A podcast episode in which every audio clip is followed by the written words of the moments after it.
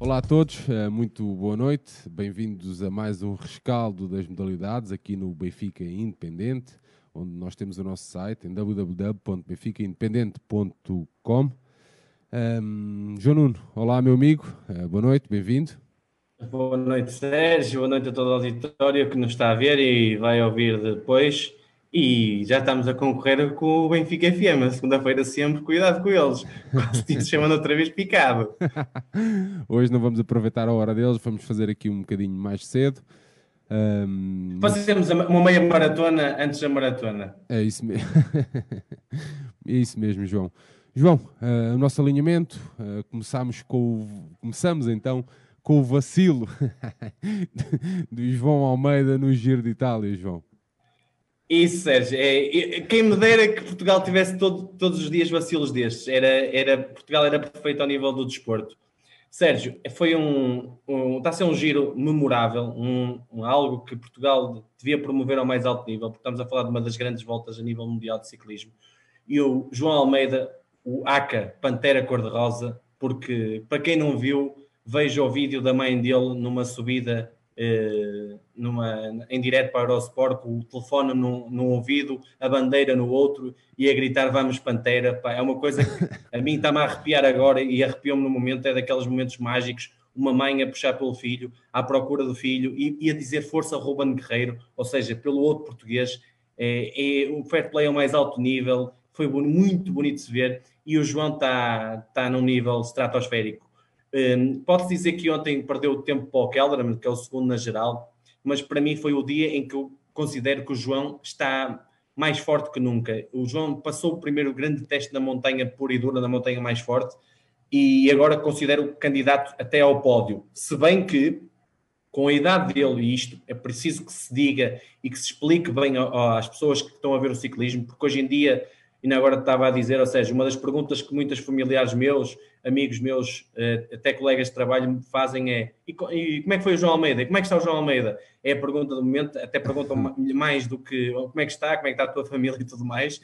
E eu explico, o João Almeida tem 22 anos, o João Almeida está a fazer a primeira grande volta de 3 semanas, o João Almeida veio para esta primeira grande volta não como líder. O líder era o Remco Evan Paul, que é um ciclista do outro mundo, já top mundial mesmo, e que caiu numa corrida e teve uma lesão muito grave e o João Almeida deu o passo em frente. Mesmo o líder da Quick Step, ou seja, o team manager, o diretor desportivo, não acreditava que o João tivesse a este nível numa grande volta. Agora imaginem só alguém pensar que um miúdo de 22 anos, que ninguém conhecia em Portugal, só mesmo quem está mesmo por dentro da modalidade, que ele praticamente não teve em Portugal em grandes equipas, não fez aquele caminho normal... Que se espera, mas está numa grande equipa que é a Quick Step, se calhar a melhor equipa do mundo hoje em dia, ciclismo mais completa, não é das grandes voltas, mas é mais completa a nível de tudo, e ele está neste nível. É líder do giro com 15 segundos sobre o Kelderman. Claro que o Kelderman é mais favorito, já está habituado, tem outro nível, tem outra bagagem, mas já tem 3 minutos para o terceiro classificado e quase 3 para o quarto. O Theo Ganarte, para mim, é um candidato até a poder... se calhar ganhar o Giro, que é um ciclista da Ineos, que é uma equipa das mais poderosas do mundo e que ganhou a sua última subida e está num topo de forma. Mas o João está à frente de nomes como Rafael Maica, Vincenzo Nibali, Domenico Pozzovivo, Fausto Masnada, McNulty, Jacob Fulgensen, ciclistas do melhor que há. O João, para as pessoas perceberem...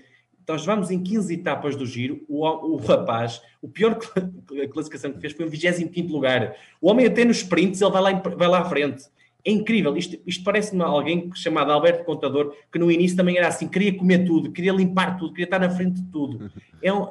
E ao mesmo tempo tem aquela calma, mesmo de miúdo, que mesmo num momento mau, como teve ali a perder segundos, o normal era cair por ali abaixo e não, e agarrou-se com a língua de fora, e aquelas pessoas que diziam assim, ele está no limite, estavam todos no limite, aquele nível está toda a gente no limite, claro que ele tem uma forma de mostrar diferente da dos outros, mas ele ia no limite, obviamente, ele ia perto do risco vermelho, mas ia querer se agarrar à rosa com tudo, e só para perceberem o que ele está a fazer no giro, ele neste momento é líder da camisola da juventude, é líder do giro, que é o mais importante, ainda não ganhou uma etapa, mas esteve muito perto de ganhar várias, Nos camisolas que normalmente nos pontos, a camisola dos pontos, que normalmente é para os sprinters, ele está em terceiro, só para perceberem isso. E para além disso, a equipa dele é segundo na geral por equipas. Isto, além do Ruben Guerreiro, que já ganhou uma etapa e está em segundo na montanha a 31 pontos do Visconti. E só, Sérgio, para uma nota final sobre este assunto. O Olivier, para se perceber bem o que está a passar em Portugal com o João Almeida, o Olivier, que é um grande comentador da SIC, uma das pessoas que eu mais gosto de ouvir, porque é fantástico. Ele ensina ciclismo, ele procura e forma, e tem uma forma de ser, de que as pessoas se divertem a ver etapas que às vezes são muito monótonas. Foi à SIC, um jornal das 12 horas, ou das 12h20, ou o que é, de desporto, e ele próprio estava surpreendido porque é que eu tinha convidado para um jornal da SIC. Ele disse, eu estou aqui, porquê que será que eu estou aqui? Porque está aqui o João Almeida, e eu venho aqui, eu não venho aqui só puxar pelo João Almeida, eu venho aqui puxar pelo ciclismo, eu venho aqui explicar o que é que isto significa, e porquê é que o João Almeida, se calhar, não... Ele até falou do lado da razão e do lado do coração. Claro que do lado do coração estamos todos com o João Almeida e queremos que ele ganhe o giro. Mas o lado da razão diz-nos o quê? O João Almeida pode ter um dia mau, é um miúdo. E se tiver esse dia mau, tem que ser capa do jornal. Tem que ser explicado isso. Porque há muitas pessoas que agora estão ligadas ao ciclismo, por causa deste boom João Almeida, e que têm que... A cultura eclética, a cultura desportiva, a cultura do ciclismo tem que ser explicada. E o que é isso ser explicado? É que ganhar é o melhor, mas às vezes não ganhar pode até ser bom. O João Almeida não ganhou a última etapa e perdeu algum tempo, e foi muito bom, porque não se esperava tanto rendimento na alta montanha. As pessoas têm que perceber isso e têm que ser ensinado. E o que eu peço aos jornalistas desportivos, principalmente, é que façam isso. Por isso, aquele meu tweet que eu fiquei revoltado e que já estava à espera, infelizmente, que é, o João Almeida perde a rosa, se perder a rosa daqui a 2, 3 dias, espero que não venham com desilusões, com vacilos, com maus desempenhos. Não é isso. O João Almeida está muito acima, muito acima das expectativas. O João Almeida está entre os melhores do mundo. E, finalmente, Portugal, depois do Joaquim Agostinho, tem um ciclista a lutar por grandes voltas. E aquele temos que apoiar ao máximo. Perca, ganhe ou fique em terceiro, décimo ou quarto do giro. Vamos embora, João Almeida, e rumo à vitória. João, referir então também que amanhã começa, amanhã dia 20, começa então também a Vuelta. Onde o Rui Costa terá o Vilela e terá os irmãos Oliveira também na equipa do Rui Costa. 4 portugueses, além do Nelson Oliveira, desculpa, 5 portugueses na Vuelta. Vai ser mais uma... O Nelson não vai visitar. Sim, exato. Vai ser mais uma grande volta que... Vamos acompanhar ao mesmo tempo que do Giro. A primeira semana vai ser uma loucura de ciclismo, mas que em termos de portugueses espera-se luta por etapas do Rui Costa e do Nelson ajuda a alguns líderes como o Henrique Mas ou o Alejandro Valverde. Muito bem, João. Sei que também queres fazer aqui uma nota sobre o Mundial de Meia Maratona de Atletismo realizado na Polónia. Sim, então. Sérgio. Na nossa Meia Maratona de comentador, né? Temos a Meia Maratona de Atletismo, o Mundial de Meia Maratona que se passou agora no último sábado, onde o Samuel Barata foi o melhor português na prova. São 40, sábado, não é? Na Polónia. Ficou em 40ª posição. E agora as pessoas pensam, 40º, que vergonha esse lugar. Amigos, meia maratona é uma prova de fundo. Fundos os africanos mandam. Etiópia, Quênia, Uganda, todos esses países. 40º, estar entre os melhores europeus ou perto dos melhores europeus é uma grande prestação. E porquê que é uma grande prestação? Porque ele bateu o recorde pessoal dele. Em provas só de homens, porque há provas mistas e que têm ajuda de leves e tudo mais, ele já fez melhor. Mas em prova só de homens assim, é o melhor resultado dele. 1:02,19 é um grande resultado. Foi excelente para o Samuel, ele próprio ficou muito contente no final da prova, e aquele 40º lugar é uma excelente prestação. Claro, nós ambicionamos sempre mais e o Samuel também quer mais. Agora, de acordo com o contexto inserido, que é isso que as pessoas têm que perceber, o Samuel fez uma grande prova. O Rui Pinto acabou por desistir por problemas de saúde, que espero que sejam debelados, pronto, aconteceu. E o Ixará e o Nuno Lopes, que juntaram-se à equipa e fizeram um 10º lugar para Portugal por equipas. Só para colmatar, Sérgio, a prova foi dominada pelos os atletas africanos, como disse. O ugandês é outro ugandês, para além do que já falamos. Este é o Jacob Kiplimo, bateu o recorde da prova, dos campeonatos, com 58 minutos e 49 segundos. É uma coisa assustadora. Aos 19 anos de idade, acabou por ser uma surpresa. É mais um ugandês daquela geração incrível que eles têm. que ganhou ao caniano ao Kandi, que fez 58-54, mais 5 segundos, e ao etíopo Arvalegan, que fez 59-08. O mítico Joshua Cheptegei, incrível, o monstro dos 5 mil e 10 mil, foi apenas, só apenas, foi fraquinho. Quarto lugar na sua estreia na meia maratona com 59-21. É algo fantástico, as pessoas têm que ver uma prova destas, porque é dominada pelos atletas da África, mas é quase um sprint de fundo. São 20 km sempre a acelerar. Só uma nota final. Nesta prova, na prova feminina, as atletas do Sporting, que estão aqui a representar Portugal, a Sara Moreira e a Jéssica Augusto. A Sara Moreira veio uma época cheia de lesões, ficou em 39º, mas fez a melhor marca nacional da época, não dela, com 1:11:39, e a Jéssica Augusto fez um resultado um bocadinho aquém, aqui sim, 82ª com 1:15:29. Nesta prova, fantástico, foi o recorde do mundo, mais um no atletismo este ano, está a ser diabólico esse nível, da Pérez Jepcheir, que faz um registro incrível de 1:05:16 para uma mulher, que bateu por 18 segundos o anterior máximo. Estamos a um nível... incrível, 18 segundos. Incrível. É mais um daqueles recordes fantásticos. Estamos num ano em grande para o atletismo, João. Sim. Um ano fantástico, apesar de todo este contexto, mas em que têm sido batidos recordes do mundo e antever Jogos Olímpicos, principalmente do outro mundo, a seguir com toda a atenção, quer no atletismo, quer nas outras modalidades. João, sei que antes de nós entrarmos aqui nos jogos das nossas equipas e aqui analisar também todo o fim de semana, sei que tu queres fazer aqui uma nota pessoal sobre a Benfica TV... sobre o que se passou. E as transmissões das modalidades, principalmente, e tudo o que as envolve. É assim, Sérgio, eu tenho amigos na Benfica TV, pessoas com quem me dão bastante, como o João Gonçalves, João Martins, Alder Conduto, e mesmo alguns outros jornalistas com quem tenho uma boa relação. Só que há essa relação, e depois existe a transmissão das modalidades, e o critério editorial, que é coisa que eu não percebo. Eu estive no Benfica, as pessoas, para perceberem, é assim. Eu, quando era adepto, antes de ser dirigente, não entendia muitas dos critérios que definiam as transmissões, porque é que transmitiam o sub-23 em vez do basquete, ou os iniciados em vez do vôlei, e diziam que é uma coisa que ainda até hoje ninguém me confirmou com dados concretos, que o futebol tem sempre privilégio sobre as modalidades. Ou seja... Portanto, um jogo de iniciado tem sempre privilégio de um jogo sénior de basquete. Sim. Normalmente sim, tirando um jogo de playoffs, mas já aconteceu um jogo de playoffs, não dá direto em função de um jogo de formação.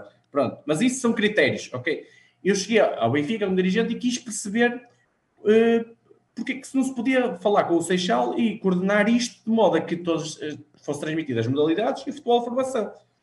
E o Seixal é um bocado uma bolha em que não estão minimamente preocupados com o que se passa nos pavilhões e não querem saber de nada. Ou seja, o que aconteceu neste fim de semana foi o cúmulo. Sábado, 15h, Benfica Imortal de basquete. Primeira parte, transmissão da Benfica TV, eu já nem falo, foi transmitido com uma câmara atrás do banco, com um ângulo completamente anedótico, com uma má qualidade, já nem falo da questão dos jornalistas, de não ter comentador, de ser uma narração muito estranha para aquele contexto, por isso é que eu também mudei para a FPB TV, que tem muito mais qualidade, veja só. Um canal de federação para um canal pago como a Benfica, uma BTV. 15h, 16h vai para o intervalo, 15h45, e o que é que acontece? Transmissão direta para o Seixal. Seixal, o que é que jogo é que iam transmitir? Sub-23 contra o Cova da Piedade. Eu não consigo entender, mas eu não consigo entender o critério, porque um jogo entre o Benfica e o Imortal é uma equipa, já lá vamos, que está a lutar pelos primeiros lugares, que se tiverem conhecimento e se tiverem possibilidade para isso, sabiam que podia ser um grande jogo, e é que até acabou por ser. O jogo do Cova da Piedade, Benfica, é da primeira fase da Zona Sul de Sub-23, que até é uma equipa que o Benfica próprio se calhar não dá valor e até quer acabar, se calhar no futuro. Se calhar só entrou por causa da federação e de algumas amizades. Nada mais, porque aquela equipa pouco faz sentido, mas isso é outra conversa. Eu pergunto, porquê é que esse jogo dos Cova da Piedade não podia ser no sábado ou no domingo de manhã? Sim, agora que não há jogos da formação sequer, não é? Não é? Porquê é que não podia ser? Ou seja, tivemos que gramar com o jogo do Sub-23, tudo bem, Acaba o jogo de sub-23 e havia o handball às 5 da tarde no outro pavilhão, ou seja, acabava o que eu pensei, ia ver o basquete, acabava às 4h30, 4h45 e a seguir ia ver o handball contra o Povo às 5 horas. E o que é que acontece? Acaba o jogo de sub-23 às 6 da tarde e eu pensava assim, pronto, vou transmitir a segunda parte, já que deram uma parte do basquete, vou dar a segunda do handball, que já era mau, mas ao menos podia ver a segunda parte, que até estava o jogo equilibrado ao intervalo, estava 14-11, Não. A Benfica TV deu a Proliga de basquetebol. Proliga é essa que tem o filho do Carlos Lisboa a jogar. Eu pergunto, será por causa disso que transmitem esse jogo? O que é que a Proliga interessa hoje em dia em relação a um jogo de séniores de handball? Não tem causa. Aqui, está aqui uma pessoa que aposta na formação, liga a tudo e mais alguma coisa. Eu acho que tem alguma moral para perguntar isto.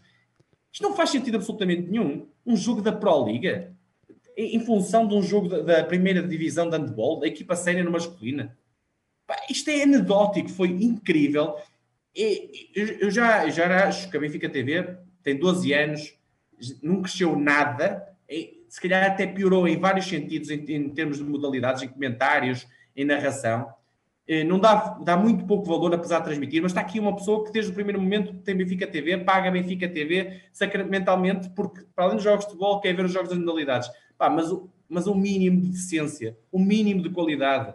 Qualquer canal de YouTube tem mais qualidade que aquela transmissão de basquete. E mesmo a de handball foi horrível. O handball, a repetição do handball deu à 00:30. Eu vou repetir, a repetição do handball deu à 00:30. Mas quem é que quer ver uma repetição à 00:30? E, claro, depois deu no dia seguinte, se calhar algumas vezes, mas já ninguém quer saber nessa altura. Não compreendo. Eu acho que é preciso fazer alguma coisa. Se gabam, e bem, de transmitirem, porque, atenção, a BTV é um projeto, para mim, magnífico. Acho que tem que existir, agora tem que existir com condições a sério. Não me digam que não têm carros de exterior, que não têm câmaras, já chega disso. Investam nisso. Temos que dar qualidade aos sócios, aos benfiquistas que querem ver.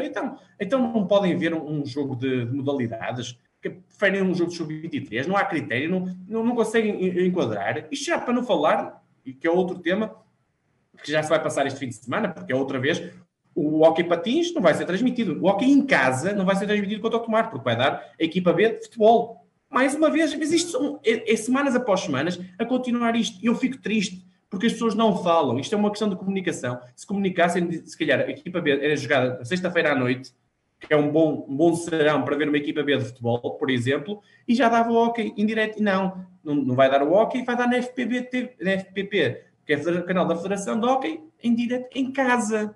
A Benfica TV não vai transmitir um jogo de hóquei patins em casa. E depois querem que não se critique? É assim que promovem o atletismo? Não, está muito errado. É preciso rever isto urgentemente, porque deixa-me mesmo muito triste. Eu não gosto de criticar o canal do meu clube. Isto já não falar em eleições e tudo mais, que já dá pano para mangas, mas isto não é nada. Não se promove atletismo. As equipas do Benfica só saem a perder, o Benfica só sai a perder. Muito bem, João. Vamos então avançar. Que temos aqui o nosso tempo mais contado do que é habitual. João, a nossa equipa de basquete recebeu então o Imortal em casa, na segunda jornada da Liga Placar. O Benfica então recebeu o Imortal, acabou por vencer por 97-84, 18-23, 48-41, 69-65 e então acabar por 97-84. O Benfica entrar com José Silva, João Gomes, Twitty Carter, Caleb Walker e Cameron Jackson. Scottie Lindsey a fazer 20 pontos, a ser o melhor em campo, João. Isso, Sérgio. Foi uma vitória que os números não expressam a dificuldade que existiu. 13 pontos de diferença no final. São enganadores perante o equilíbrio que existiu ao longo de todo o jogo. Estreia em casa da equipa de Carlos Lisboa, 2 jogos, 2 vitórias, foi um excelente jogo de basquetebol. Para o início da época, para o contexto de vários meses de paragem, foram 2 equipas boas, um jogo com bastantes pontos, que o adepto, infelizmente, não vou botar na minha tecla, não viu a segunda parte, só pôde ver a primeira parte em direto. Em relação ao jogo, Sérgio, o Benfica começou, como tu falaste, com esse 5, um 5 normal, com 3 americanos e 2 portugueses, sendo que o Eric Coleman não começou de início, começou o Cameron Jackson, que tinha-se feito um bom jogo contra o Cabo, na Madeira, e o Zé Silva também entrou de início, pronto, uma opção algo discutível, mas percebi. O jogo, mais tal como na Madeira, fizemos uma péssima entrada em jogo, começámos a levar logo 9 pontos de diferença, na Madeira tinha sido 9-0, aqui chegámos aos 5-14 e pedimos logo desconto de tempo, a equipa começou muito mal, o Cameron Jackson fez demasiadas faltas, teve 2 faltas logo cedo, teve que sair, depois quando entrou novamente fez faltas e ficou condicionado o jogo interior logo ali, porque também o Coleman, infelizmente não se revela o Coleman de Oliveirense, não sei o que é que se passa. Eu nunca gostei muito do Coleman, mas senti sempre que o jogo interior do Benfica, ao longo deste jogo, e já não é a primeira vez que sinto, fugiu sempre ao contacto. Não, para além de ser pouco utilizado, e já lá vamos, é que quando é utilizado, foge ao contacto, foge do cesto, não se aproxima. E tinham mesmo assim, apesar de não serem jogadores altos, fisicamente tinham vantagem e não a usaram. A recuperação, Sérgio, do jogo foi feita por uma percentagem inacreditável de 3 pontos. O Scottie Lindsey, como falaste, o Betinho, o Fábio Lima na primeira parte e o Zé Silva na segunda, e mesmo a entrada do Rafael Lisboa, que teve muito melhor que o Damon Carter na liderança do jogo, como base, foi uma percentagem inacreditável. Nós acabámos no jogo com 15 em 22 de 3 pontos, 68%. Fizemos isto em todos os jogos de basquete.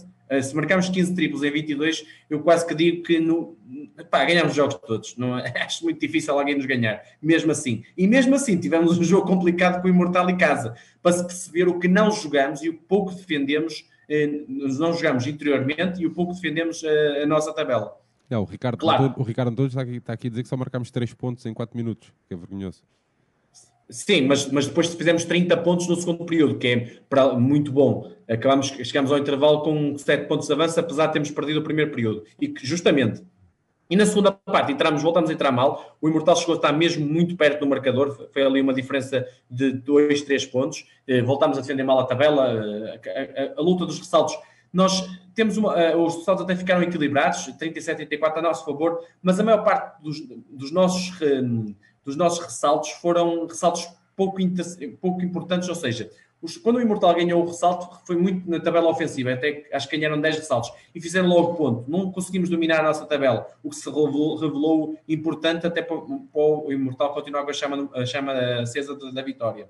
Entramos nos últimos minutos, os últimos 10 minutos, com 4 pontos de avanço. No último período, novamente, a capacidade individual e a capacidade dos 3 pontos, principalmente do Zé Silva, mas também do Caleb Walker e do Damon Carter, que o Damon Carter fez os últimos minutos muito bons a segurar o jogo, a patrão mesmo, garantiram a vitória. Foi um jogo entretido, um daqueles jogos que eu já tinha antevisto aqui, não sei se te lembras, quando falámos com o Campos, em relação ao campeonato, o Imortal ia ser daquelas top 5, o Imortal vai estar muito perto da Oliveirense e vai estar atrás dos 3 grandes, tem uma equipa, uma rotação larga, apesar de que o banco neste jogo fez muito poucos pontos, só teve 10 pontos vindos do banco, mas tem um ciclo inicial muito bom. Os 4 americanos são todos eles de boa qualidade, o Titanic veio do Sporting e principalmente o Tyler Marshall, que fez 18 pontos e 14 ressaltos, para mim que é o MVP deste jogo, apesar da equipa ter perdido, e normalmente é o MVP da equipa vencedora, e o Tanner Almild, que era o triplista daquela equipa, e mesmo o Derek Jr., que fez 23 pontos, é um quarteto, junto com o António Monteiro, o ciclo inicial é forte e vai criar muitos problemas, e vem gente do banco, apesar deste jogo não ter feito muitos pontos, mas é gente de qualidade. Quanto à questão técnica, o Carlos Lisboa arriscou ali numa fase do Cameron Jackson com 4 faltas, já ainda longe do final do jogo, e podia ter sido complicado, porque o Coleman, como já falei, não teve nos seus dias, está longe dos seus dias, e complicou ali a tarefa na zona interior do campo, e com o Imortal aproveitou muito bem. Outro aspecto que tenho de falar, a arbitragem foi uma arbitragem fraquinha, mas há uma coisa que eu também não gosto, que é o treinador do Benfica passa o tempo todo, não sei se é porque não tem que se desculpar com alguma coisa, a falar com os árbitros. Já chega, a equipa não está a render, olhe para o campo e treina a equipa. Eu quero ver aquela equipa evoluir. Fez um bom jogo ao nível ofensivo, principalmente dos 3 pontos, mas até quando é que vai existir? E no dia em que aquela porcentagem dos 3 pontos não existir, vamos perder com o Imortal desta vida? Se calhar vamos. é preciso ter muito cuidado. Foi um jogo bom no aspecto ofensivo, apesar de faltar ainda várias coisas, mas foi muito na base do individual e ainda muito da capacidade de inspiração dos 3 pontos. Achei uma vitória boa, porque é um adversário valoroso, mas ainda temos muito, muito para evoluir. Longe de ser convincente? Não, foi convincente do lado ofensivo, mas muito na inspiração. Se fizermos um jogo como este em todas as jornadas, é como te digo, estamos muito, muito, muito perto de vencer, mas acho que a equipa pode render muito mais e defender principalmente muito mais. 84 pontos, acho que o Benfica tem que, principalmente nos jogos em casa, abaixo dos 75 pontos de todas as equipas, mesmo os Portos e os Sportings. Quanto a destaques individuais, disseste bem, o Scottie Lindsey fez 20 pontos e 6 ressaltos, foi o melhor jogador do Benfica no geral. É um miúdo, como já te disse, fez um bom jogo, depois faz um mau jogo, faz um bom jogo. É normal, é uma criança ainda está a perceber o jogo, que tem talento, tem bom lançamento, tem boa capacidade atlética, como referi aqui na divisão. O Zé Silva, que teve excelente na segunda parte, nos 3 pontos, que acabou com 15, creio. O Caleb Walker, que faz um jogo não muito bom, e já referi isto, não é um atirador, e vai ser um problema aí, porque as equipas vão perceber que vão deixá-lo atirar e não penetrar. Acaba de fazer um jogo completo, 11 pontos, 5 ressaltos e 5 assistências, e o Rafa Lisboa, que também teve muito bem, como já referi, 10 pontos, 7 assistências, 4 ressaltos. Acaba por ser um jogo, uma vitória justa da equipa com mais qualidade individual frente à equipa que jogou melhor coletivamente. Muito bem, João. E que é um adversário de valor. O próximo jogo, então, será no dia 24. Dia 24. Sim, às 16 horas. Sábado na Académica. Não é? E tem transmissão na RTP2, exatamente. Terceira jornada. Só, Sérgio, desta jornada, só para referir aqui 3 pontos. Oliveirense ganhou fácil ao Galitos, pois o Barreira é assim. O Porto ganhou com dificuldades ao Guimarães, ao Vitória Sport Clube em casa, e continua com jogos muito apertados. O Porto, aquilo que eu estava a dizer, aquela derrota com o Porto, apesar da questão Covid, acho que podemos ter feito bem mais, e o Sporting deu mais uma tarefa ao Maia Basket, 30 pontos de diferença. É isto que eu peço que o Benfica faça contra equipas mais fracas, marcar mais de 90 pontos ou mais de 80 e sofrer menos de 70. Acho que é assim que o Benfica deve pensar naqueles jogos em que, claro, que tem que garantir a primeira vitória, mas em seguida... criar objetivos intermédios. Destaca ainda só isso, Sérgio, para a vitória do Cabo no esgueiro apertado, no 66-65. O Benfica, Sporting, Oliveirense e Porto, o normal na frente da classificação, com 2 vitórias em 2 jogos. Muito bem, saltamos então, sem te dar tempo para respirar. Já sabes que para ires aí fechando os teus separadores, que era para não sobrecarregar o teu computador. Não te esqueças de fazer Sérgio, deixa eu só dizer aqui uma coisinha rápida da questão da Federação. O site da Federação continua horrível. Vai à FPB TV. É excelente a FPB TV, mas aquele site, por amor de Deus, um gajo quer seguir um jogo pela estatística. O Vasco é que vale muito pela estatística. Eu não consigo seguir. Eu fico desesperado com aquilo. Muito bem. Vou ver se eles te ouvem. Para mudar aquele site super antiquado. Podia ter sido eu a fazer aquilo. Exato. João, saltamos então para o vôlei, antes de irmos ao jogo. Final da Supertaça adiada. O jogo então contra o Espinho foi adiado para, abre aspas, data a comunicar oportunamente. Exato, com a questão do Covid, infelizmente, acho que está embruxada a Supertaça. Já aconteceu a questão do Sporting adiado, agora a questão do Espinho adiado. Enfim, pronto, é o contexto que vivemos, temos que perceber isto, mas é um troféu para ganhar, vamos lá ver quando e como, mas à hora que quiserem o Benfica estará lá e vai acabar por vencer. Muito bem, a turma do professor Marcel Matz foi até ao Valado na 7ª jornada para o derby. Olha o like nos 3.000. Olha o like, já deixa lá o like e uma sugestão. Já lá, a ver se o homem, mas o homem vai agora fazer, à hora que nós estamos a gravar, o homem vai fazer uma pergunta sobre o vôlei no Twitter. Pá, não tenho hipótese nenhuma de ganhar. Olha, o Benfica entrar com o Tiago Violas, com o Japa, o Ivo Casas, o Rafa, o Honoré, Pedro Lobo e o Hugo Gaspar. O Benfica a vencer, muito bem, Pedro. O Benfica a vencer por 3-1, 24-26, 18-25, 25-18 e 15-25, João. Tu que esperavas um jogo, estavas meio ali na dúvida do que é que podia dar este jogo? Estava muito curioso para este jogo, mas foi uma vitória sem espinhas, até te posso dizer uma coisa, eu vi aqueles comentários até do pessoal do Sporting, o Varela, o Tiago, o pessoal que está por dentro do assunto, entendo, eles próprios até disseram que o Benfica deixou ganhar um set ao Sporting, para se perceber a superioridade psicológica, prática, teórica, chama-lhe o que quiseres, do Benfica hoje em dia sobre o Sporting. Pronto, como disseste, a formação inicial foi aquela mais ou menos esperada, apesar de que eu acho que o Gaspar não está no melhor momento de forma, já vi isso na Supertaça, apesar de ter reagido bem, e é sempre o Gaspar, mas o Theo parece-me melhor, mas quem bom no treinador que tem estas opções. E a questão Japa, André Lopes, o Japa é melhor no bloco, o André Lopes se calhar é melhor na recepção, mas o Japa é melhor no remate, e o André Lopes é melhor no serviço. É que é um equilíbrio difícil, mas lá está, pá. Quem tem o André Lopes, o Theo e um Zé lá no banco está satisfeito da vida. Sérgio, neste jogo houve aqui umas variantes que eu estava muito curioso de perceber, como te disse. No Supertaça tinha que ser daquele 0-2 para 3-2 e a questão mental era muito forte e tinha dito que podia ter sido um impacto gigante. Mas o Sporting, liderado por um treinador que é muito bom, o Jercinho, analisou bem esse jogo, mas também quem analisou bem esse jogo foi o Marcel Matz.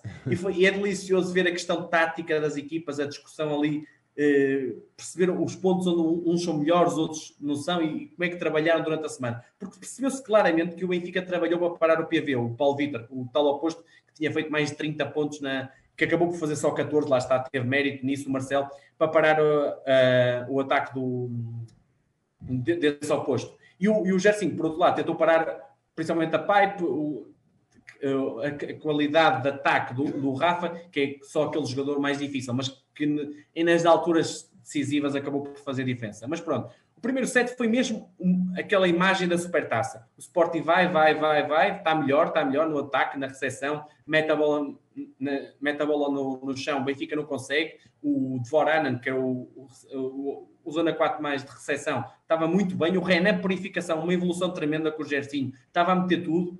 E o Sporting chegou a estar a ganhar 22-18.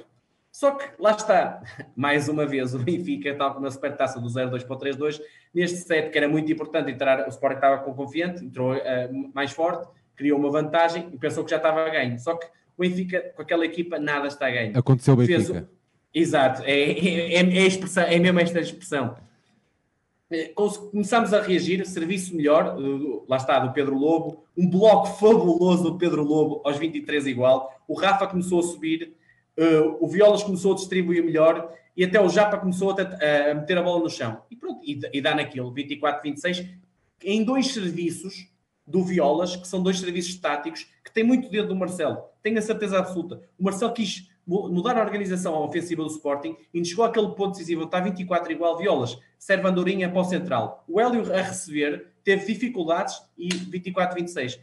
E é nestes pormenores que se vê o dedo do treinador, a capacidade da equipa em superar grandes momentos. E a tal bagagem dos jogos com Perugia, dos jogos com os polacos, dos jogos com os franceses, está aqui. E por isso é que o Marcelo no final diz assim, eu penso que a expressão dele é, ainda bem que há estes jogos. São estes jogos que nós queremos. Nós não queremos, com todo respeito, jogos com o Clube K ou com os Moriz. Não queremos jogos com o Sporting. Para mim, nós era 10 jogos com o Sporting. Era playoffs a melhor de 10. Mas é que a verdade é essa. Mas pronto, Sérgio. Na questão de segundo set, o Benfica ganhou com 24-26 e o Sporting foi por aí abaixo. Psicologicamente, para além da Supertaça, foi por aí abaixo. Mesmo o seu melhor pontuador a ser marcado daquela forma, Sporting claramente abaixo. E no segundo set, o domínio do Benfica foi do início ao fim. Acabámos por parar, para além do PV, parámos o Renan do outro lado, que até que foi substituído a seguir para entrar o Rojas. O Benfica conseguiu parar tudo. O set que acabou, creio que 18-25, demonstra isso. E onde é que o Benfica, para mim, é mais forte que o Sporting? Assim mais forte, mas a nível, uma distância gigante. É na zona central. Não é por acaso que o Honoré e o Peter foram um dos melhores pontuadores. O Honoré que até foi o melhor pontuador, com 16 pontos, e o Peter fez 13, 14 pontos. É na zona central. Somos na zona, nos centrais, quando nós metemos a bola lá, é ponto certo. Aquilo é em 10, metemos 8, 9 no chão. E o Sporting não é a mesma coisa. O Hélio e o Éder, que pensei que pudesse estar a um nível superior, não tem o mesmo nível que os nossos. E aí faz claramente a diferença. E atenção, eu olho para o Sporting, vejo um Bruno, distribuidor, que é quem não achava que tinha tanta qualidade, e está muito bem. O Renan subiu muito. Um Rojas que entra bem. O Voranan é muito bom a receber, é muito eficaz, é certinho. E o PV é muito forte. Só que na zona central, para mim, é a grande diferença entre as duas equipas. Se olhares para o set inicial, depois para o banco, ainda é maior a diferença. Mas se olhando só para o 7-7, foi aí que o Benfica fez realmente a diferença. E o André fechar muito bem este set com um tremendo remate quase na zona defensiva. No terceiro set, o Sporting tentou variar aqui, meter o Miguel Maia e o Rojas, e até teve algum resultado. Mas eu acho, e voltando aqui ao que eu estava a dizer dos Sportingistas, do que eles estavam a falar, foi muito mais de mérito nosso do que mérito deles. O Benfica teve aquela coisa de desligou um bocadinho, sentiu que o jogo estava do lado deles e desligou neste set. E baixou principalmente o nível da recepção. O Japa e o Rafa baixaram, que até teve que entrar o André Lopes, e o Sporting acabou por vencer com toda a justiça. Só que, lá está, esta equipa baixa o nível, mas a seguir consegue carregar no botão e subir outra vez o nível. E depois, 25-15, acho que está tudo dito. Não demos chances nenhumas. Quisemos chegar ali, queremos os 3 pontos, não queremos ceder qualquer ponto. E foi isso que aconteceu. O Benfica revelou-se superior a todos os níveis, principalmente no nível da, como eu já te disse, na zona central. Pá, foi demolidor, foi algo que fez... Notou-se bem a diferença, e eu até próprio, os sportinguistas, eu vi alguns a comentar isso. Um aspecto a rever aos serviços, falhamos muitos serviços, creio que até fizemos 16 ou 17 erros de serviço e poucos pontos de serviço, a agressividade não foi tão boa. Eu acho que não foi para se perceber a diferença. Uma grande exibição do Benfica, e mesmo assim conquistamos 3 pontos em Alvalade. Veja só como é que está hoje em dia isto. Tivemos uma recepção sempre equilibrada, porque aí não falhamos, e o ataque foi subindo à medida do jogo, tirando aquele terceiro set. Mesmo no primeiro não tivemos bem. Bloco e zona central a fazer a diferença, porque a porcentagem dos nossos atacantes de zona central foi nos 80%, 90%. Resumindo, Sérgio, o Sporting eu acho que vai melhorar. Acho que dificilmente nos ganhará um playoff a melhor de 5, com esta equipa, só alterações até lá, mas num jogo, numa taça, num jogo decisivo, pode acontecer e eles podem nos ganhar. E atenção, este Sporting acho que ainda vai melhorar, porque tem um bom treinador, tem jogadores que têm potencial e que o treinador está a puxar por eles. Resumindo, vitória da melhor equipa em Portugal e um jogo que valeu a pena, não foi perfeitamente jogado, não foi uma loucura, não foi aquele jogo a melhor de 5 com 15-13 na negra, mas foi um bom jogo, e que venham mais jogos destes, como o Marcel diz. Muito bem, qual é o próximo jogo? Sérgio, Leixões-Benfica, sábado às 16h05, uma boa hora, parece da Liga Europa de Futebol, e na próxima jornada, e isto é uma jornada dupla, e no domingo Benfica, ala de Gondomar, às 16h. São 2 jogos, teoricamente, com 3-0, claro, já falaste também na questão da Supertaça, e também te digo, em relação só à questão do campeonato, o Benfica lidera, 6 jogos, 6 vitórias, igualdade de pontos com o Fonte Bastardo, mas o Fonte tem uma derrota contra o Sporting, e já tem 7 jogos, tem 6 jogos e uma, por isso é que tem os mesmos pontos. Exatamente, o Viana é que está a fazer um campeonato muito surpreendente, na minha opinião. Atenção ao treinador de Viana, que já foi estatística do Benfica, chamado no mundo voleibolístico Mancha, um gajo top, um gajo mesmo impecável e grande treinador. Ganhou 3-1 ao Vitória Sport Clube, já vai em terceiro lugar com 5 jogos e 5 vitórias. Atenção ao Viana, pode ser aqui a surpresa do campeonato. E é o caso do Espinho, por causa do Covid não jogou, e de resto os jogos foram normais, de acordo com aquilo, com o favoritismo esperado às equipas. Muito bem, saltamos então para o handball, João, onde o Benfica recebeu o Varzim na 7ª jornada. Então, insultos nesta hora. Onde o Benfica recebeu então o Povo na 7ª jornada, acabou por vencer por 26-22, o resultado ao intervalo estava 14-11. O Benfica entrar com o Capdeville, com o Arnau Garcia, com o Diordic, o Kukic, o Niocas, o Carlos Martins e o Paulo Moreno. Tanto o Moreno como o Diordic fizeram 7 golos, João. Exatamente, Sérgio. Vitória QB, a obrigação cumprida, e jogo fraquinho.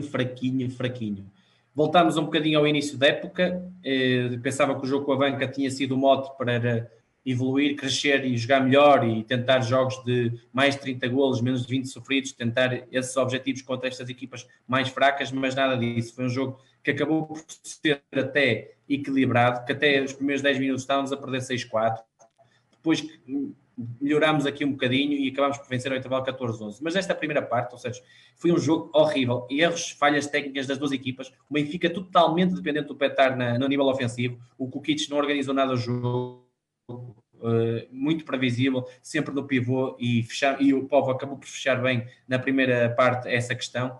E depois é a eterna questão. Arnau Garcia na ponta, é menos um no ataque, é menos uma zona para explorar. As equipas percebem isso, dão quase o homem de graça. E depois dá nisto. E o que nos fez acabar a primeira parte à frente foi a exibição de um grande guarda-redes chamado Gustavo Capdeville, que acabou quase com 40% de porcentagem, que isto, ao nível do handball, é fantástico. E foi ele a segurar a vantagem e a permitir que chegássemos ao intervalo com 3 golos de diferença em 14-11. Veja-se bem, o Benfica tem que jogar mais, mesmo com este plantel deficitário curto, tem que jogar muito mais. Segunda parte, os primeiros minutos foram aquém, um bocadinho semelhantes à primeira parte, mas ali entre os 40 e 50 minutos fizemos o nosso melhor período, mais dinâmica, mais transições rápidas, o Moreno, principalmente, lá está, a aparecer na finalização, como tem sido apanágio neste campeonato, tem sido os melhores marcadores em quase todos os jogos, e alguém a aparecer na baliza. E se me disseres assim, oh, João, qual é o lugar que o Benfica está mais bem apetrechado neste início de época, com 2 soluções, com categoria para atacar um título a sério? Baliza. Sai, entra o Gustavo, tem grande porcentagem. Entra o Serguei, defende 7 metros e acaba com 56%. Tudo bem que teve menos tempo em campo, é normal, mas 56% de aproveitamento da baliza. É muito bom. Pá, melhorámos um bocadinho na agressividade defensiva, o que levou a estas transições rápidas que eu falei, mas os últimos 10 minutos foram outra vez assustadores. Tínhamos o jogo controlado em 23-17, ali na 22-16, 23-17, 50 e poucos minutos, e os últimos 8, 9 minutos foram desastrosos. Chegámos a estar com 25-22 ali perto de 1 minuto, 2 minutos para o fim, e o jogo a poder ter ali alguma nuvem negra. Pá, não se pode admitir. O Benfica, e o Chema, isso fala no final do jogo, ainda bem que fala, espero bem, mas continua a ser um problema. Não sabem fechar jogos. Tudo bem que há uma aposta nos miúdos, há uma aposta com um jogo ganho, um bocadinho com alguns jogadores que entram menos na rotação e são mais fracos do que o plantel já é. Pá, mas não pode acontecer. Esperava muito mais da equipa, mas muito mais depois do que vinha a banca, e mais uma exibição que vencemos, mas estivemos muito longe de convencer. Destaques, o Petar e o Moreno, não há muito mais por onde falar, para além dos guarda-redes, claro, em nível ofensivo foram esses dois. E há uma coisa, continua a ser, olhar para a equipa, plantel curto, a questão do Arnau na ponta, a questão da defesa, que não temos um setor defensivo, olhar para pensar assim, esta equipa vai já contra o Porto e vai levar mais 10, é que o Porto, só para perceberem, nesta jornada ganhou 48-22, e não foi rugby, foi handball, 48-22, esse tipo, só para as pessoas perceberem que o nível desta equipa... Eu juro-te que estou com algum receio que o Benfica leve a maior derrota da história no handball, porque olha para este Matites, pá, o homem veio pesadíssimo, o homem só faz exclusões, o homem aos 10 minutos está fora do jogo com o Porto, o Niocas não faz um golo, o Belon, pensei que tinha sido em banca o ponto de viragem, completamente apagado, pá, e a equipa fica dependendo de Petar, Moreno, com o Kits aqui a colar, mas pouco mais. Epá, é confrangedor ver a equipa. Foi um jogo horrível, mesmo o Povo, que tu que sabes, para além da brincadeira, porque eu sou da Paulo Barzinho, temos aqui, mesmo o Povo eu achava que podia render mais. O Romeno que eles têm, que até dizem que está controlado pelo Porto, não fez nada da primeira linha. Não fez nada. Aqueles que tiveram o melhorzinho foi o pivô Manuel Lima e pouco mais. Não foi um Povo. Eu achei que um Povo, se calhar no seu melhor, podia ter ganho a Luz. O que por si só... É incrível pensar nisso. Muito bem. João, destaques... foi mais do mesmo. Mais destaques que queiras fazer aqui da jornada? Apelar à tua capacidade de ser sucinto? Sim, Sérgio. A próxima jornada, só essa questão. Vamos jogar na quinta-feira, dia 22, às 20h30, no Boa Hora, fora. O jogo que dá na Handball TV. Depois passamos a jogar no dia 27, uma terça-feira, às 15h, contra o Madeira na Luz, uma coisa um bocado esquisita, mas pronto, está marcado, vi no site da Federação, por isso, creio que está certo. E depois vai haver seleções, com o Serguei que vai à Espanha e o Matites, incrível, vai à Eslovénia. Não consigo perceber o que é que o selecionador esloveno anda a ver, mas pronto. Relativamente a esta jornada, pá, destaque para o ABC, que fez uma vitória brutal no Gaia, não quis esperar, pensei que era um jogo mais equilibrado, e ganhou por 11 golos, e está logo a seguir a Benfica, Porto e Sporting, que lidera com 7 jogos, 7 vitórias, mas um Porto claramente melhor que Sporting e Benfica, mas assim há anos-luz, e que infelizmente parece-me que se vai ver quando se enfrentarem. Destaques, pouco mais, é o Belenenses que não tem muito poucos jogos, tem 4 jogos, 4 vitórias, mas fruto do Covid, por isso é que também não tem pontos perdidos, e a vitória do Águas Santas sobre o Avanca por 9 golos de diferença. Houve alguns jogos adiados, também fruto da questão Covid. Muito bem, João. Altura então de irmos até Ribadave, onde tivemos aqui um resultado surpreendente. O Benfica perdeu... Sérgio, desculpa, mas a expressão não é essa. O resultado é mesmo vergonhoso. Sim, era para ser mais politicamente correto. A nossa equipa de hockey a ter um resultado então vergonhoso, a perder por 5-4. Um jogo com intervalos estava 2 igual. O Benfica entrou com o Pedro Henriques, com o Walter Neves, com o Diogo Rafael, o Ordonhas e o Gonçalo Pinto. O Ordonhas a fazer um hat-trick e o Aragonés a fazer um gol, João. Sim. Sérgio, a única mudança foi o Gonçalo Pinto pelo Nicoldi, que achei um bocado estranho em relação ao 5 normal, que tem sido habitual nos jogos, mas pronto, não acho que seja por aí. Nós íamos enfrentar um Ribadave que tinha 3 jogos, 3 derrotas. Ou seja, estava das piores equipas, é uma equipa que tem miúdos de qualidade, mas são miúdos. É uma equipa que vai lutar pela manutenção, claramente. Não é uma equipa, eu sei bem o que é que digo, e sei que no hockey todos os jogos fora, principalmente fora, mesmo que seja com as piores equipas, pode haver perda de pontos, como está aqui a evidência, e por isso é que não entendo esta equipa. E acho que a mensagem do treinador ou não passou ou foi mal feita. Isto vou dizer o que é que me fez lembrar. Era eu dirigente, o Benfica tinha ganho ao Porto, a Oliveirense, e creio que tínhamos empatado com o Sporting, mais ou menos igual ao que se tinha passado. E na quarta ou quinta jornada, aqui há 2 anos, fomos jogar a Braga. Teoricamente Braga, um sítio, até tinha muito benfiquista e tal, um jogo teoricamente tranquilo. E levámos um banho de hockey.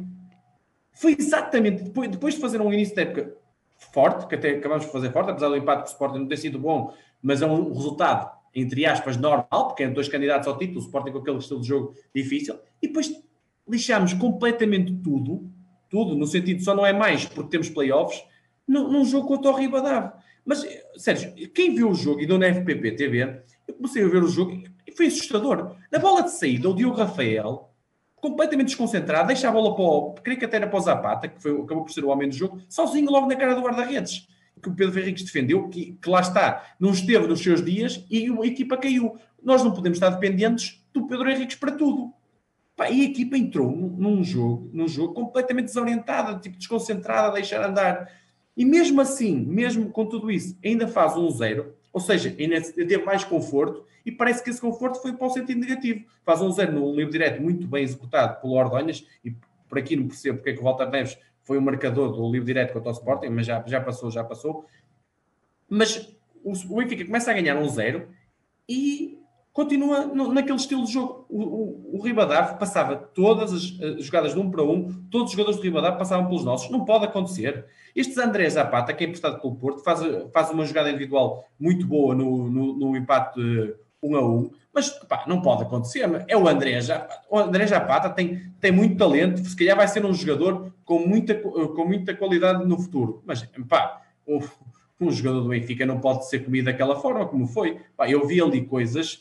terríveis, mas falta de concentração e de atitude mesmo. Não pode acontecer. E depois, quando não se dá tudo, as coisas mais acontecem. E depois parece que... E depois vem com a desculpa.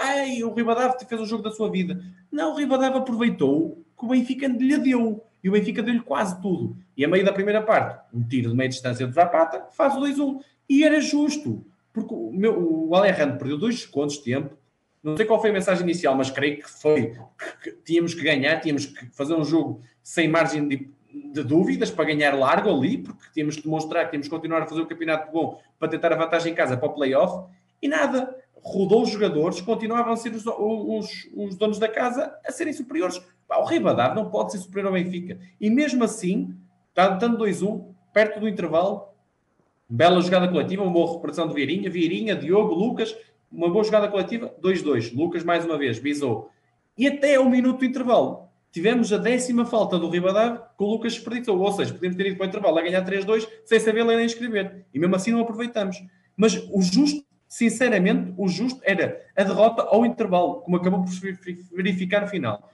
Segunda parte, pensava eu, vamos para um empate, mas agora, vamos à primeira parte, vamos ter aqui uma segunda parte à Benfica e sem deixar margem para dúvida. Entramos um bocadinho melhores e até Fizemos o 3-2 numa grande jogada coletiva, e é que dá um mérito à jogada coletiva. Jogada individual do Sérgio Aragonés, que faz uma picadinha e mete a bola lá dentro. 3-2.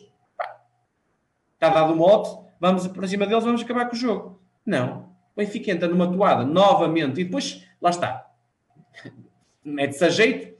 Penalti a favor do Ribadavia. Podem dizer assim, é algo duvidoso. Na transmissão é difícil de ver, não consigo perceber. Mas metemos a jeito. 3-3, penalti para o Ribadavia, 3-3. E podem dizer assim, o Pedro Henriques devia defender uma bola ou outra. Pois, mas o Pedro Henriques, às vezes, há dias maus. Todos os jogadores têm dias maus. O Benfica tem que evitar é que o Ribadavia esteja dentro do jogo a 10 minutos do fim. E não aconteceu. Golo 4-3 João Pedro, que já tinha feito o penalti, visou, meia distância, mais um tiro, que até acho que aí foi um bocado mal batido do Pedro Henriques. Mesmo assim, enquanto o Benfica falava demasiado com os árbitros, incluindo Nicolia, que estava completamente fora disto, 15ª falta deles, e o Lucas, na recarga ao livre direto, faz o 4-4. Ainda tínhamos possibilidade, nos minutos finais, de ganhar o jogo. Não. O Benfica balanceado totalmente para o ataque, mas sem critério absolutamente nenhum, muito à maluca, Ribadavia aproveita a transição, 5-4 Zapata. E até ao fim, ainda tivemos a 20ª falta. Por isso é que me dizem, quando falam de árbitros no jogo com o Ribadavia, ainda temos ainda possibilidades de falar de árbitros. Esqueçam isso. Isso aí é o primeiro... Falar de árbitros é o primeiro mote para perdermos a seguir. É uma desculpa esfarrapada neste jogo. Não tem o mínimo. E eu sei o que é que estou a falar em termos de árbitros. Eu sei o que é que o Benfica aconteceu no Hockey Patins. Mas neste jogo não podemos falar de árbitros. 20ª falta. Lucas desperdiça e derrota no final. Derrota, infelizmente, justa. São estes jogos que no final do campeonato tu podes dizer assim, João, vamos pagar caro. Foi por causa daquele jogo que o Ribadavia não fomos primeiros na classificação, não tivemos vantagem em casa e vamos jogar o 5º jogo ao Dragão, ou ao Valado, ou ao Oliveirense. Pois, tivessem ganho ao Ribadavia. Não pode acontecer. Foi muito, muito mal. Foi desastroso. Foi desastroso e não pode voltar a acontecer, Sérgio.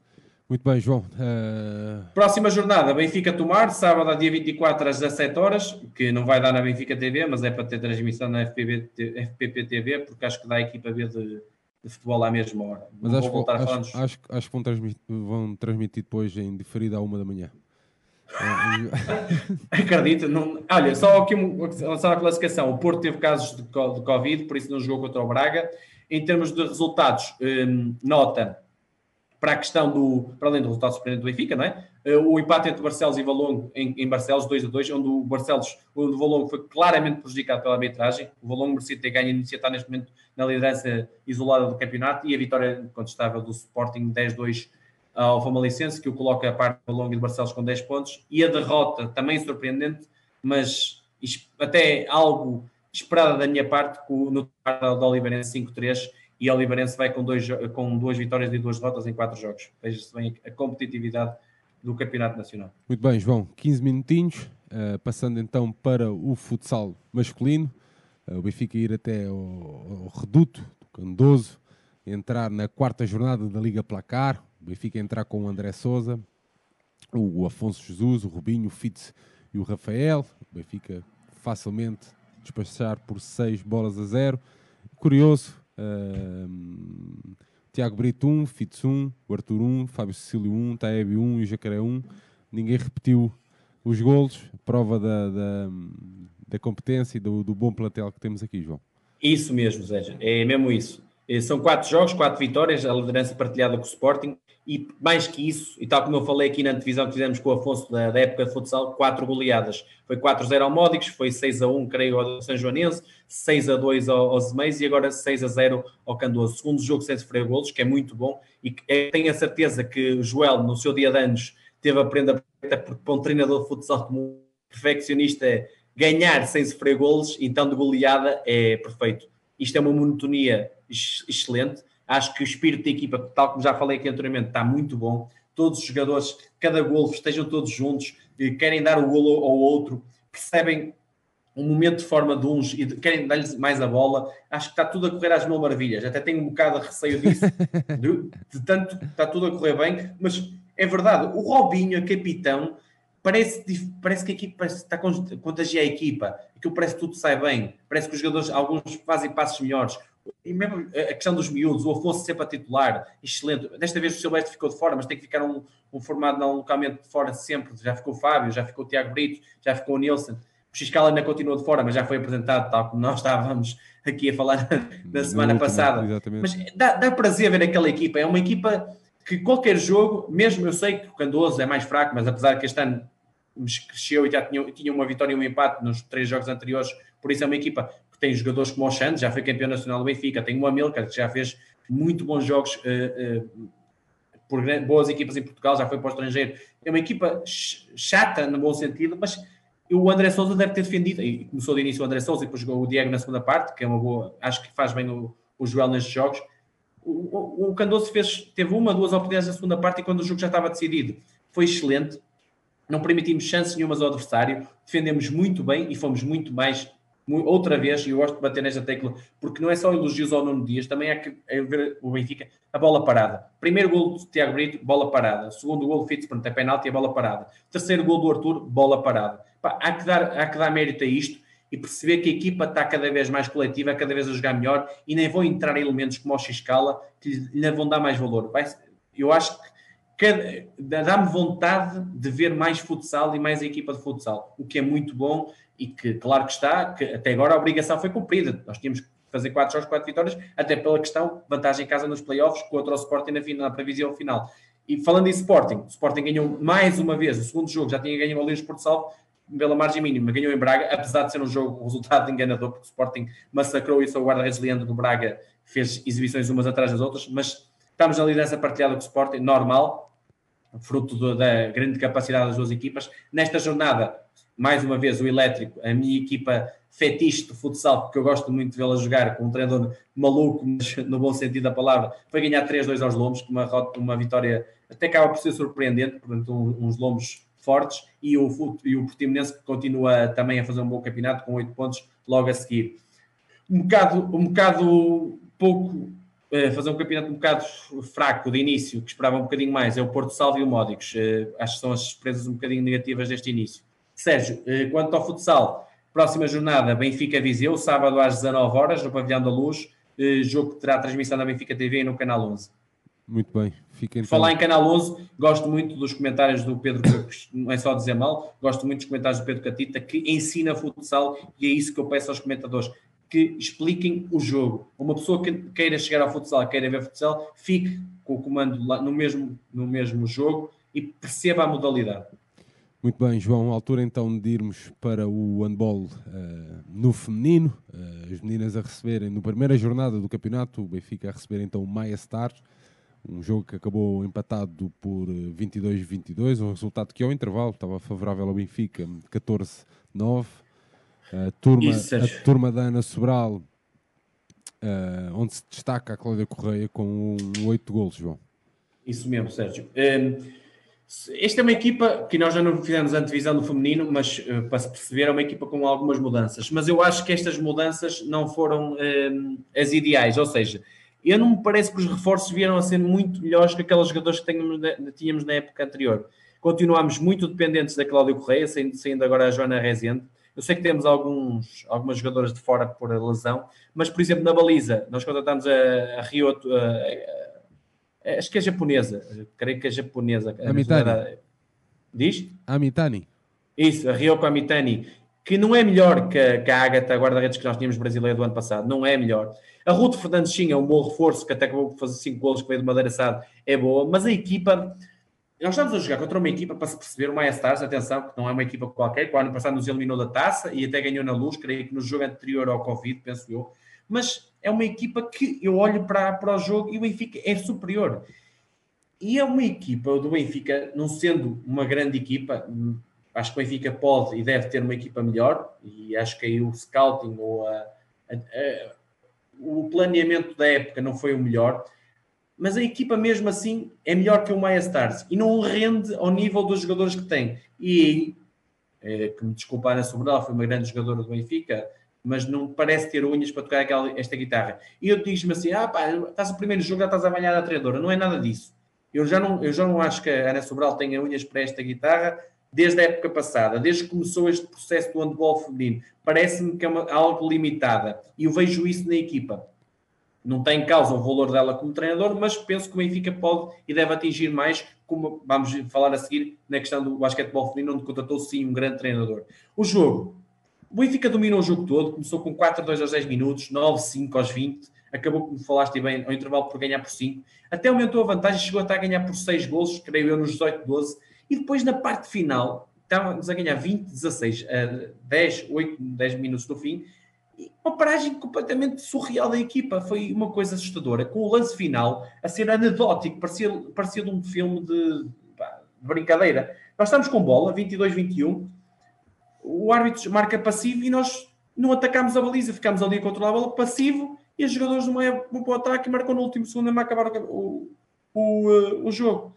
E é um empate muito frustrante, uma azia tremenda, porque o Benfica tem muita culpa em não saber gerir a vantagem, é superior e acabou por não ganhar, porque era uma boa entrada no campeonato frente a uma equipa que acaba por ser difícil, mas que acaba por ser uma equipa engraçada, generosa, uma boa equipa do campeonato nacional, e sabe a muito pouco este empate, e vejo uma equipa, e depois podemos falar isso mais na antevisão do feminino, uma equipa que terá dificuldades em lutar a sério pelo título.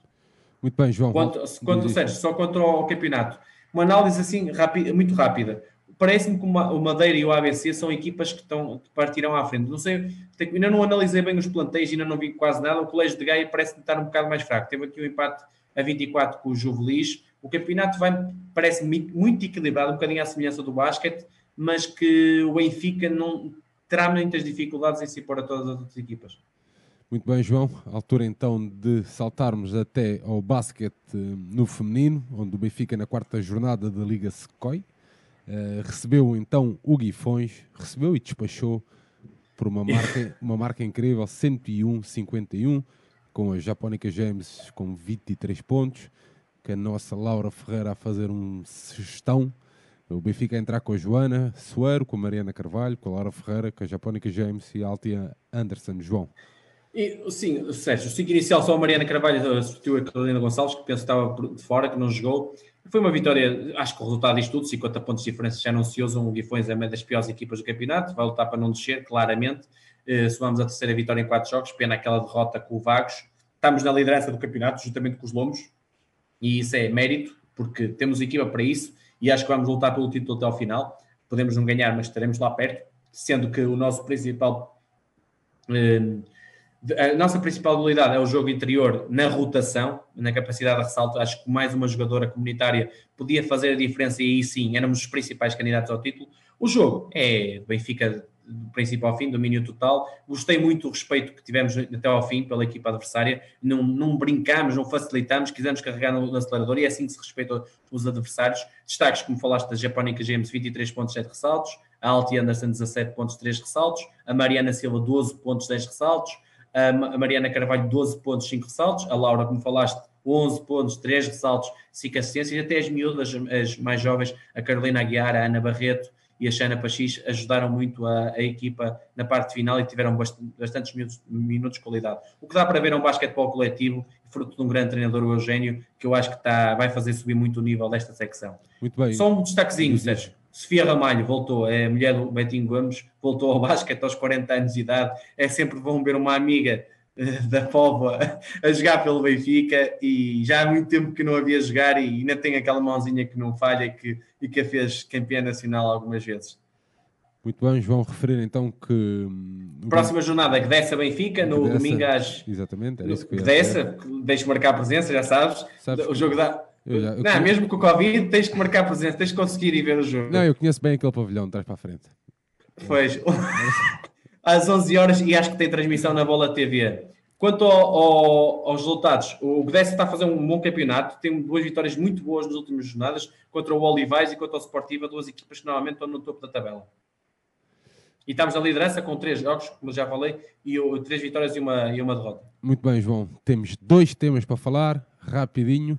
João, vôlei feminino, a turma de Nuno Brites viajou então até aos Açores, onde enfrentou o Clube K, um grande jogo de voleibol.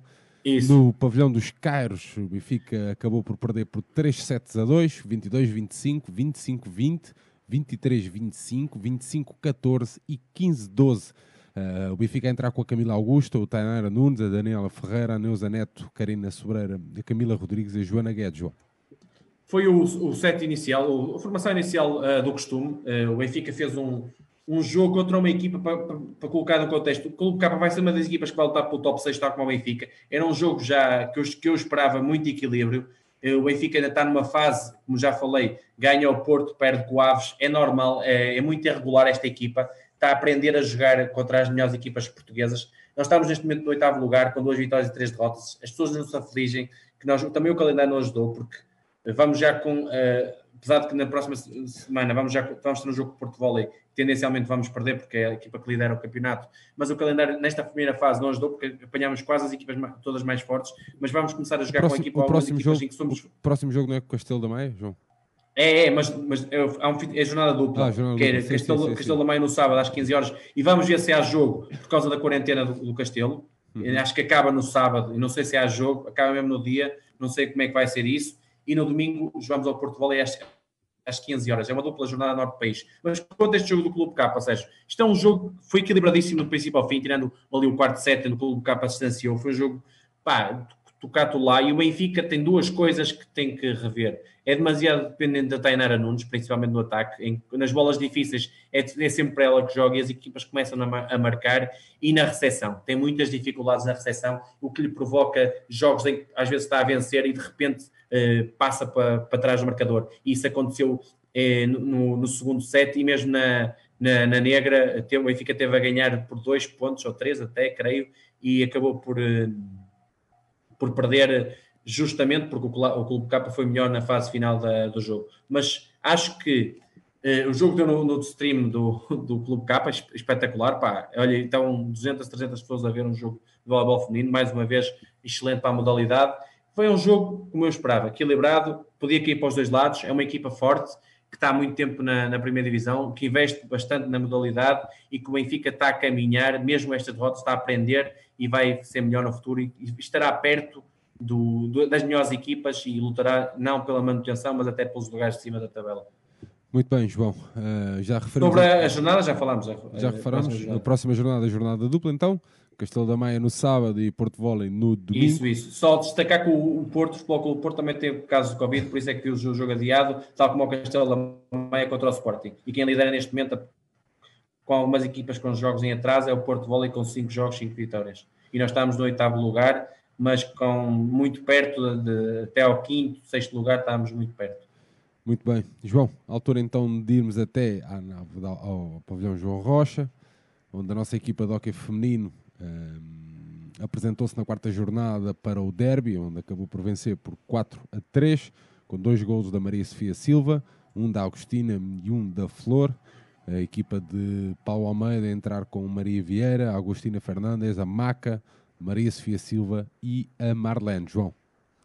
Sérgio, algumas coisas. Ganhámos muito curto para aquilo que eu esperava, 4 jogos, 4 vitórias, liderança desta fase, mas o jogo pouco contava a nível pontual, ou seja, para a seguinte fase vamos com 0 pontos, ou seja, não vale de muito, vale do aspecto psicológico, e um derby é sempre um derby, é sempre para ganhar perante a segunda melhor equipa portuguesa. Agora, esse 5 que tu falaste e ter uma Flor Felamini no banco, acho que diz tudo da qualidade do nosso plantel, comparado com o Sporting é muito, muito superior. E eu não vi isso em campo, vi a qualidade individual dos jogadores do Benfica a fazer a diferença. A Marlene nos golos da Maria Sofia Silva dá-lhe o golo, faz como fazia quase o Nicolia com o João Rodrigues, ela só tem que encostar, mas está lá e merece muito isso. E o golo da Agostina, que era o golo da Flor, são jogadas individuais da Agostina, que entra quase com a bola dentro da baliza, e a Flor numa transição onde a Maria Sofia arrasta as defesas e ela faz um bom tiro que fecha o jogo a 9 minutos de fim. Não gostei, sinceramente não gostei do Benfica, acho que coletivamente temos que melhorar muito, e não gostei principalmente de uma coisa: a rotação do Benfica tem que ser mais que estes jogadores. O que é que fazem a Catarina Pedro e a Beatriz Figueiredo, que são jogadores da seleção e não entram? O Paulo Almeida tem medo do quê? Na primeira fase contra o Sporting tem medo de alguma coisa? O Sporting conseguiu rodar mais jogadores que nós, com o plantel que nós temos. Eu já não vou falar nem neste Brino, tem 14 anos para jogar, mas jogadoras de seleção não podem entrar num jogo deste. Não consigo entender. E depois há outra coisa, 0 faltas. Eu não gosto de dar a porrada, mas poxa, 0 faltas num jogo. Isto só denota uma coisa. Eu sei que os jogos femininos não têm as faltas do masculino, mas é uma falta de agressividade gritante, e notou-se isso ao longo do jogo.